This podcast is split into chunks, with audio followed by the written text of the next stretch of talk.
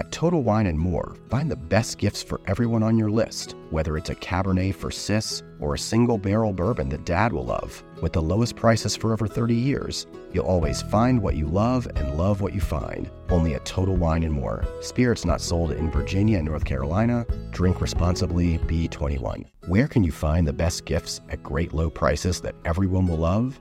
At Total Wine and More, of course, with so many great bottles to choose from. Find something for everyone on your list, whether it's a Cabernet for your sis, sparkling wine for a coworker, or a single barrel bourbon for dad. And if you need any help, just ask one of their friendly guides for advice. With the lowest prices for over 30 years, you'll always find what you love and love what you find. Only at Total Wine and More. Spirits not sold in Virginia and North Carolina. Drink responsibly, B21.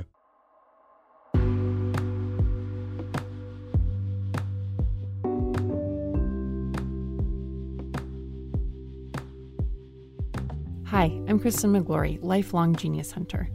For almost a decade, I've been unearthing the recipes that have changed the way we cook.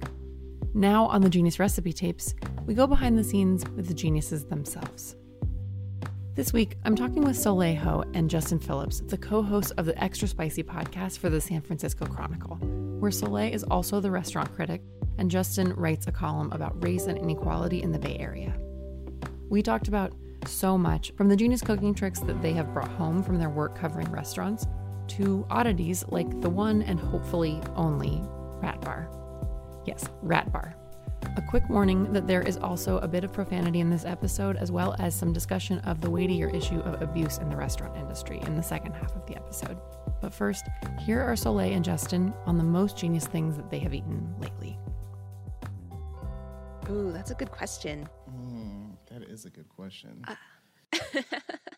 um, actually, you know, I think for me, it was a well. uh, Does a, does a drink count? Can I talk about that? Yeah. Cool. I went to this restaurant called Avery in San Francisco, and had the non-alcoholic drink pairing. And one of the first beverages that they made for us consisted of, I want to say, ooh, what was it? It was so good. It was like sauerkraut juice. um, and it was just like this really smoky, salty beverage.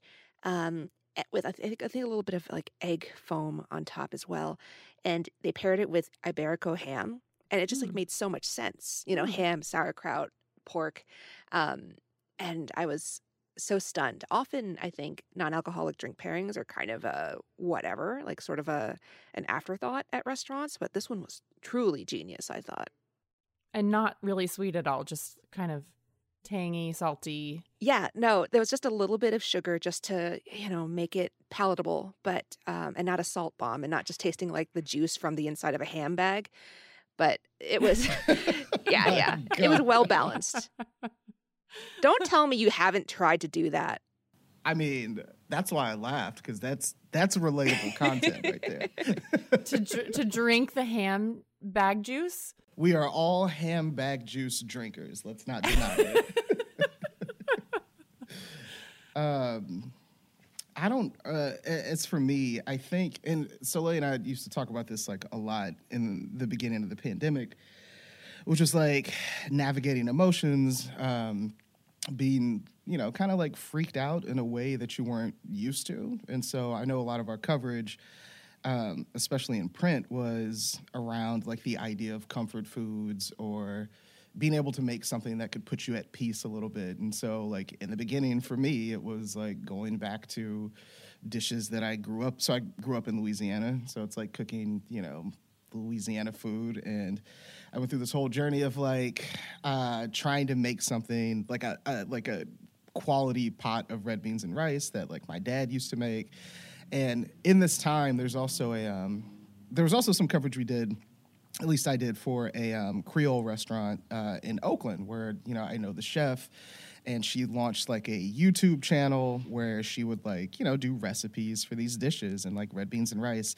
And at one point she and I connected and I was like, you know, how does yours turn out like in this really great way? And she talked to me about um, how whenever she's cooking, she always ends up using more salt and more fat than people would expect. So I was like, oh, okay. So I would dabble with what my dad did and also increase like the amount of like pork fat that I would use and salt that I would use. Mm-hmm. And it was this like kind of fun experimentation with like how quickly um, I could raise my own blood pressure in my kitchen. Do you feel like you you reached your peak no, beans? You know, I, I, don't think so. I feel like I, I I don't intend to, or maybe I don't notice, but I self sabotage. Like if I can ever recreate, you know, what my parents make, then it makes me feel like, you know, guys gonna be wild to say. I'm a grown ass adult, but it's gonna make it seem like I need them less in a way. Like I like the mm-hmm. idea that I can't make exactly what my dad would make. That makes like mm-hmm. going to see him and be able to eat dinner with him uh, special, you know. So mm-hmm. maybe I'll never make one that that's right on point, but I'll make a good version for myself. Though. Mm-hmm. Yeah, I wonder too about um, just all of the intangible things, uh, you know, mental, emotional, or even just like the environment, the pot, the like those particular ingredients that have, you know are probably hanging out in your parents' mm-hmm. cabinets. Like maybe you never maybe you don't need to worry about it because you never will just inherently um, be able to exactly recreate it. Yeah. I mean, I think the one thing that I did miss from my parents' cabinets was uh, consistently pulling out containers of bay leaves and seeing that they were dry and being like, why do y'all keep these? from like 95. Exactly. the dates, the expiration dates rubbed off. Like, why y'all still got this? Just add more. I mean, yeah. I don't know what they do, but the, yeah, that's, that's probably it. what I would do. Yeah. Yeah. I, um, my, my grandmother's biscuits and gravy, I, I spent a lot of time when she was still alive trying to document, trying to talk to her, trying to watch her, and it never comes out the same. Um, so I, I just, I, I think I just have to believe that there's just something in there that that like will be in our memories, but we, you know, and we can get close, but we'll never really hit it. Oh yeah, yeah, one hundred percent. I mean, it, yeah, and uh, so like I don't, I don't know what you think about this, but I always think of like things that we ate when we were kids, how, like I especially miss that too because our palates were, you know, it, we took everything to the extreme. If something was kind of sweet, it was crazy sweet to us. If it was mm-hmm. sour, it was extremely sour. And you know, if you eat something as a kid, like when you recreate it, you're gonna lean into those notes that were extreme when you were a child. Like especially if it's like cake or a pie or something that your grandparents used to make. Like your version might be crazy sweet because that's what you remember as a kid, and it might not have been the case. So I kind of, mm-hmm. yeah, I kind of miss that like I don't know. Things just seem oh my god now i'm just talking about getting older. Things were more enjoyable when we were younger. Well i don't know for me it was the opposite. Really? Things were worse when i was younger because i was so picky. No i was way. so i was such a brat and i didn't like black pepper. I didn't like vegetables. I didn't like anything. And so everything i ate was really bland. Oh interesting. How did that and when did that change? I think it changed with oh my gosh. One time an aunt brought me a a carton of sour cream and onion Pringles. Whoa. and I really loved them. And then she was like, guess what? It's onion. I was like, oh. and then that just like opened up everything huh. for me. So then after that you were more open to trying all kinds of new stuff? I think so. And um I think it was just a matter of realizing that not all you know, onions taste the same, for instance, um, that black pepper had a use, that there were sorts of, there was safety outside of the zones that I had already determined. Mm-hmm. How old were you then? Oh my gosh. I want to say seven. Mm.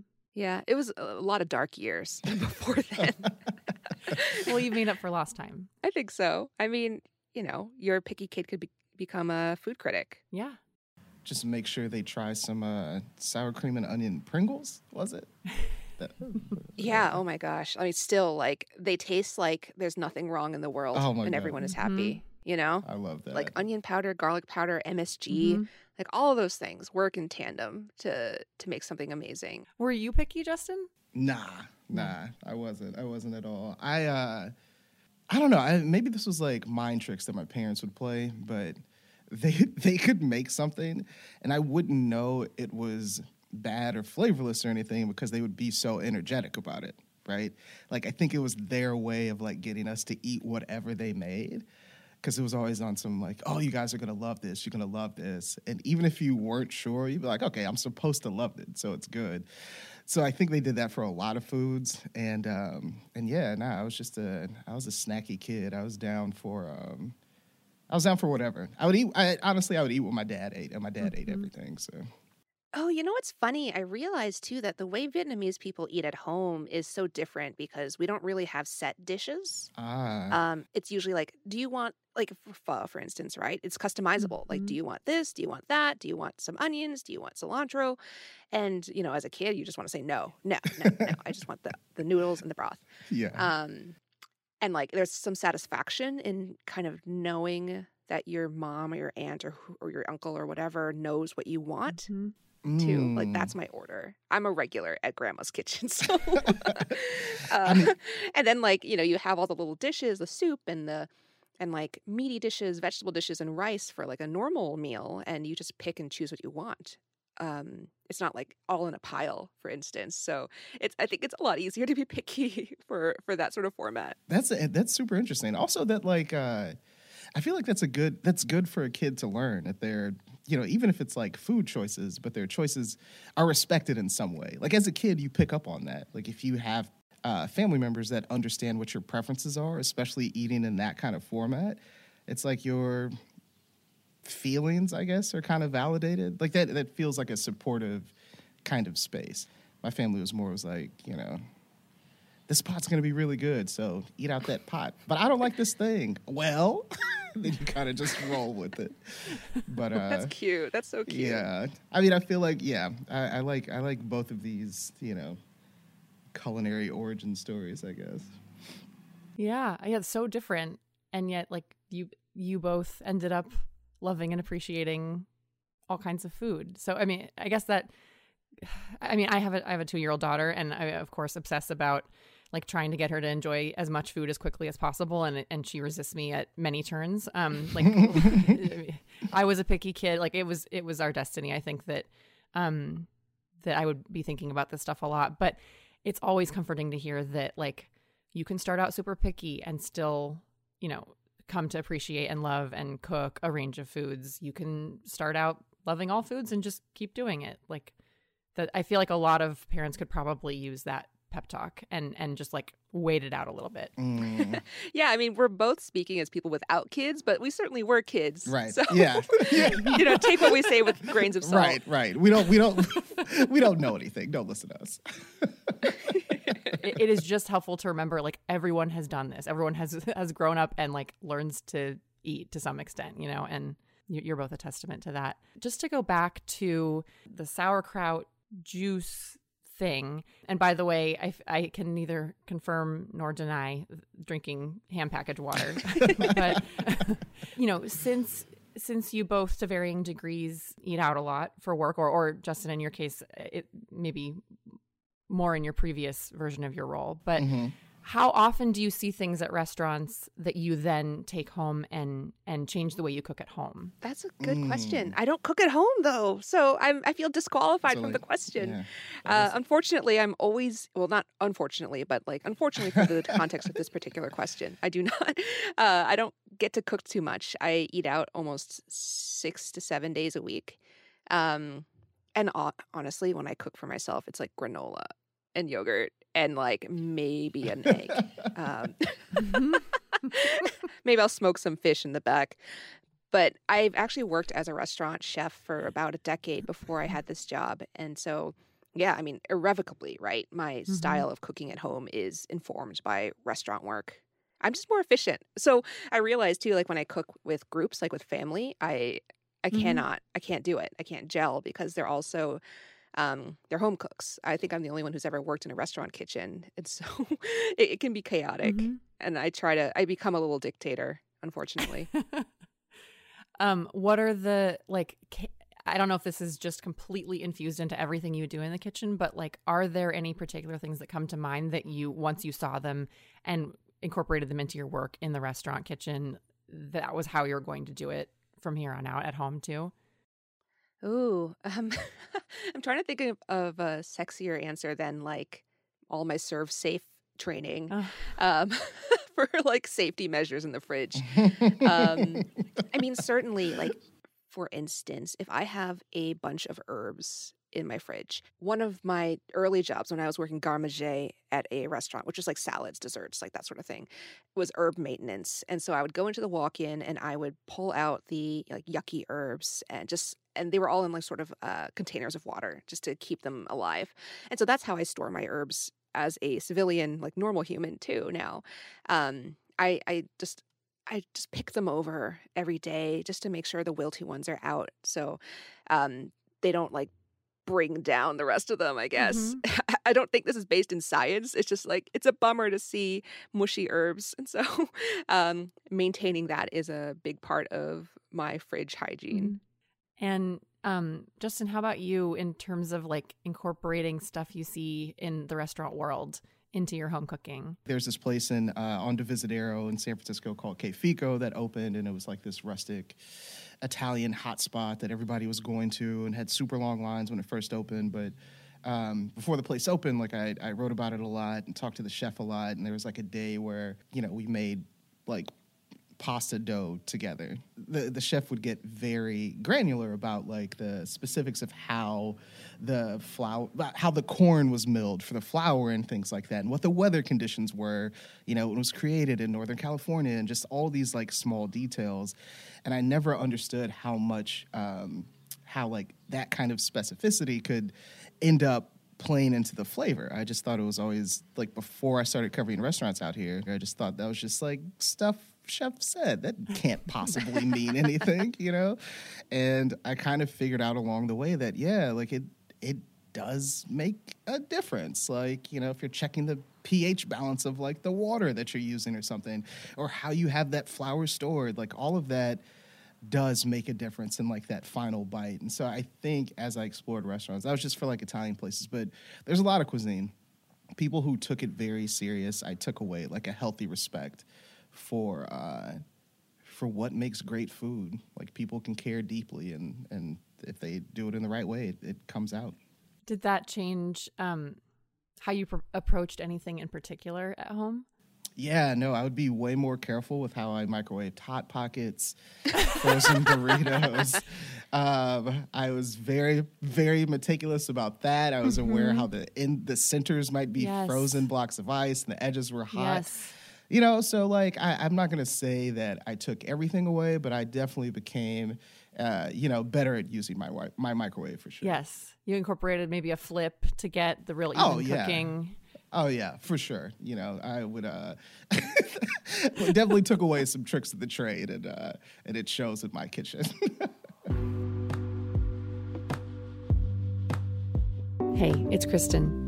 If you're enjoying this chat with Soleil and Justin as much as I did, head over to the Genius Recipe Tapes and hit subscribe so you don't miss out on other stories like this one. Like our recent story with Marc Matsumoto, founder of NoRecipes.com, about the early days of food blogging, the next big thing in climate conscious farming, and Marc's one ingredient trick that has forever changed the way that I season salmon and pretty much everything else. In the second half of this episode, we get to hear more from Soleil and Justin on the food news that is burning them up the most right now, and also Rat Bar. Meet you back here for that. You reach for the top olive oils and invest in the best pans. But in the kitchen, how well do you care for your greatest tool, your hands? When mine take a beating cooking and cleaning, which is often, I use Bag Balm to work its wonders on my poor, distressed skin. Created 125 years ago on a Vermont dairy farm, their soaps smell great and clean hands without stripping moisture, and their fast absorbing lotion means I can quickly get back to cooking. Treat your hardworking hands to Bag Balm, every chef's best friend. Use code FOOD52 for 20% off your order on bagbalm.com. Good through 2024. You reach for the top olive oils and invest in the best pans. But in the kitchen, how well do you care for your greatest tool, your hands? When mine take a beating cooking and cleaning, which is often, I use Bag Balm to work its wonders on my poor, distressed skin. Created 125 years ago on a Vermont dairy farm, their soaps smell great and clean hands without stripping moisture, and their fast absorbing lotion means I can quickly get back to cooking. Treat your hardworking hands to Bag Balm, every chef's best friend. Use code FOOD52 for 20% off your order on bagbalm.com. Good through 2024 with the focus of your podcast, Extra Spicy, what is the, and I know this is changing gears, um, but what is the spiciest thing that has happened in food news lately that you have either recently talked about on an Extra Spicy episode or maybe you've been really wanting to talk about and haven't yet? Justin, do you have one in mind? Oh, man. There's just so much. yeah. Yeah, there's there's there's a ton. Um, shit, I don't even know how to go into this. Once again, we have a uh, there's another toxic workplace that was exposed on the West Coast that had a chef that was leading it. Should we just dive into the details, or, could, or, or am I talking uh, like in general terms for this? I mean, it's all reported. It's all in the news. Okay, so you got Eduardo Jordan.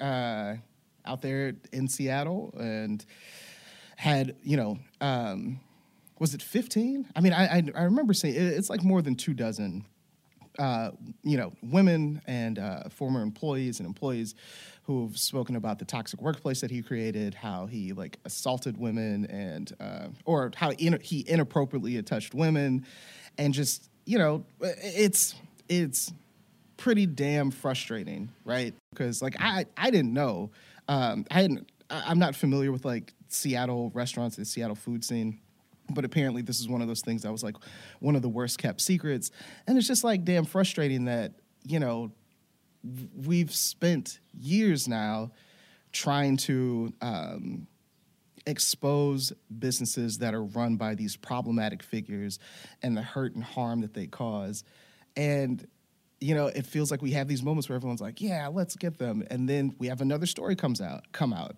It's like it shows you how deeply rooted mm-hmm. uh, some of these issues are, and like you know how hard it is for people to speak out, and it's just like, ooh, we, it's it's it's frustrating and it makes you angry to see it. It makes you feel for the people that had to experience it and feel for the people who couldn't speak out about it.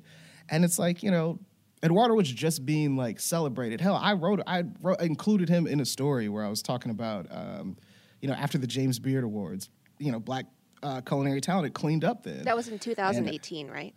That was in 2018, yeah. And I had, uh, you know, like essentially placed a little crown on Eduardo. Like, look at the look at the future, and this is what we're doing. Mm. And it's like, man, you know, people were talking about what he was doing then, and it's like come on, man. Like, I, I feel I saw this on Twitter and I kind of, and I low key agree with it. Not low key, I agree with it. But it's like at some point, you know, men, you need to step aside. Stop, stop running kitchens. Y'all need to move somewhere else and regroup and, and figure your shit out because, like, we've been constantly covering this problem and it seems like a lot of men in this industry just aren't getting it. And, um, yeah, it's just it's frustrating. It's frustrating as hell. Yeah, yeah, that's not like funny spicy, but it definitely no. is red hot. Yeah, sorry, sorry, sorry about that. It was just it was something that was no, just on I my mean, mind. My fault. Yeah. No, it's interesting too because like at, for a podcast, right, we are given the sort of latitude to do coverage that doesn't quite fit into the newspaper format.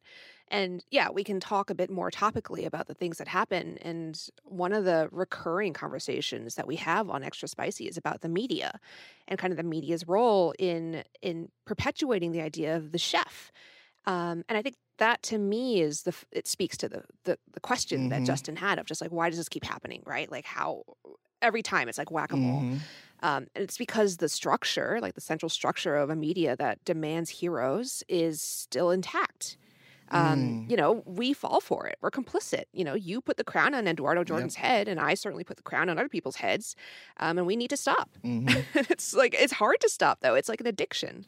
It, it, yeah, that that's one hundred percent it, and I think I think that's something different with with Soleil and I too, because like in doing this podcast, and I, and I'm sure Soleil you probably were this way before, but I only I, I became this way over the last couple of years with being more introspective of you know, especially when it comes to those moments of calling things out and being like, "Why is this happening?" and being like, "Oh shit, I have a I have a role in this. Like I'm I'm complicit and how." And you're absolutely right. Like you know, it, it's some it's this the machine that is food journalism definitely seeks out these like like Soleil said these hero figures.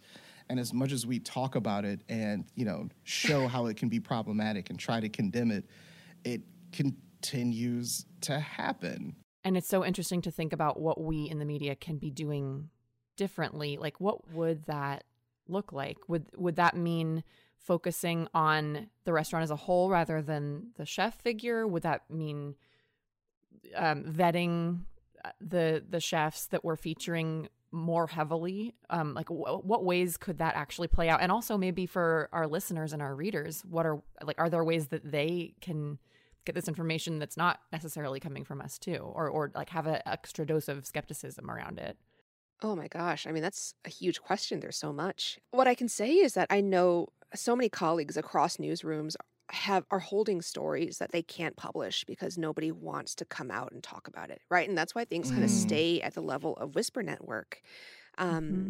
And that's the cool thing about alt media too and that's also why people take to instagram for accusations because they don't need to go through all of that ridiculousness um, that you know yes for legal reasons newsrooms have to hold themselves accountable to you know vetting sources and all of that um, but it's an it's not tenable for for cases like this right where like the person in power you know, if you call them out, like what do you get out of it actually? Like what do you get in mm-hmm. a justice system that is so geared in favor of abusers and and people who do this sort of gray area stuff that Jordan did in the past. Um, maybe he still does, I don't know. But I think the thing that is really frustrating too is like the nature of the NDA, right? As long as like people are held to these contracts that say they cannot mm-hmm. talk badly or disparage their workplaces after they leave, then there's a lot that falls under those umbrellas, right?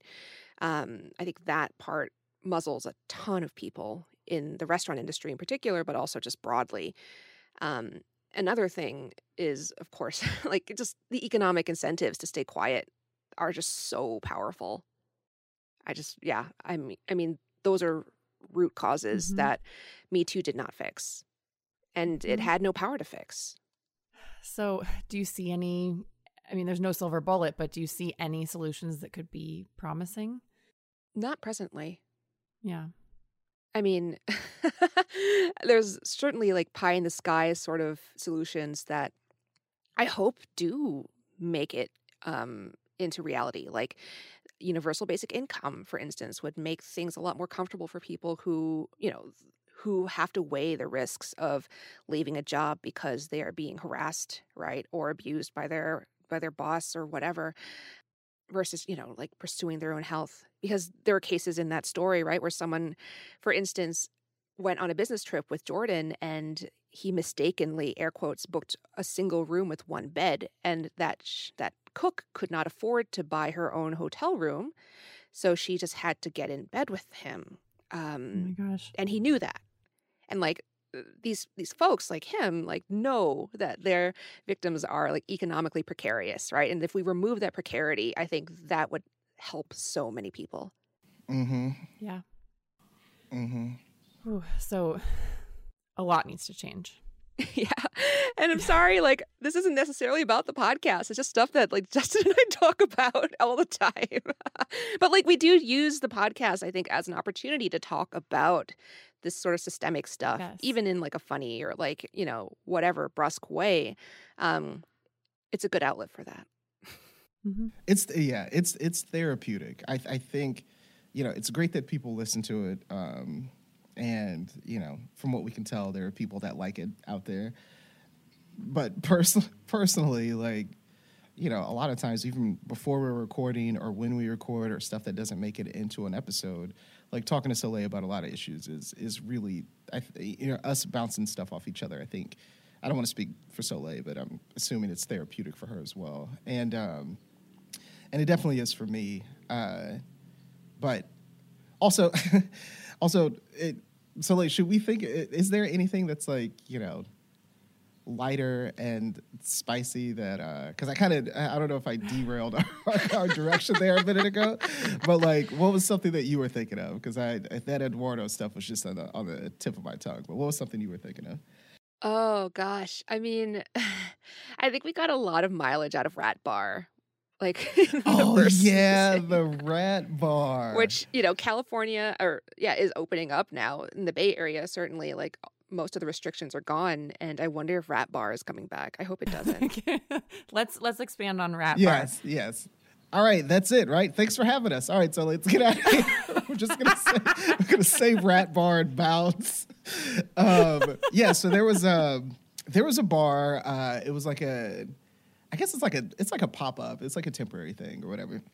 That would use that used to happen every year. So in San Francisco. I can't remember. I can't remember the specific details, but the core of it was that people would buy tickets uh, to go to a bar and drink about around a bunch of rats that were loose, you know. And I, I, th- I think one of the uh, and one of the photos too might have shown like a rat, you know, near like a cocktail glass. Like it, the imagery for it was just like, are you kidding wow. me? It was pretty gross. And and you paid fifty dollars fifty per head. That's what it was. Into Rat Bar, fifty bucks per person to drink around a bunch of rats, and uh, and appa- I can do that for free in New York City. yes, I don't have to pay. Please, yeah. Oh my god! And so yeah, that definitely that made Soleil's skin crawl for sure. Definitely made my skin crawl as well. I was also just obsessed with the idea that you know this was a thing that would return and people were down for it right? Like that's that's the wild part about it is that there were people who were like oh yeah yeah no i'm into this. I'm, I'm getting the $50 ticket. And uh, i think you know writing about it than us talking about it than us you know kind of being like this is this is ridiculous probably drove business to them. So i'm sure it'll return at some point wow. Um well i i do appreciate you justin also just saying like what was like really actually burning you up in the moment. So oh, definitely yeah. um yeah. glad to go down that path. Also glad to know about Rat Bar and like i'm not going to be able to forget that. Oh man. I will be googling that and wondering why is it why yeah why is it that a lot of businesses uh will not be returning that we would really like to be returning and and yet Rat Bar lives on. Yeah. well, just like rats after, you know, yeah. you drop a nuke, they're still around. That and the cockroaches. The, yes. Yeah. Can you right. can you imagine buying like paying 50 bucks to go to this Oh wait, never mind. You don't have to wear masks anymore. Uh, I was about to say like just the idea of drinking next to a rat while also having to put on a mask at some point just sounds like some end of the world type horror movie scenario. Just sounds disgusting. You can only take off your mask if you're drinking a cocktail or kissing a rat. You have to kiss the rats. How did I know you were going to say kissing a rat? I mean, I feel like this might be the best, uh, like the most appropriate microcosm of a extra spicy podcast. The last like five to seven minutes of, you know, talking about like mm-hmm. the systemic problems in the restaurant industry, and then a couple minutes later being like, "Hey, so what? What about that rat bar? You remember that? you want to kiss a rat? Yeah, you want to kiss a rat on the face."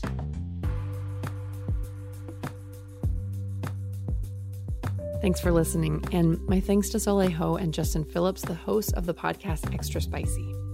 Our show is put together by Coral Lee with support from Emily Hanham. If you have a genius recipe to share, maybe from your favorite restaurant, I would always love to hear from you at genius at food52.com. And if you like the Genius Recipe Tapes, which is mostly rat free, do take a sec to rate us, leave us a review, and subscribe if you haven't already. All of it helps.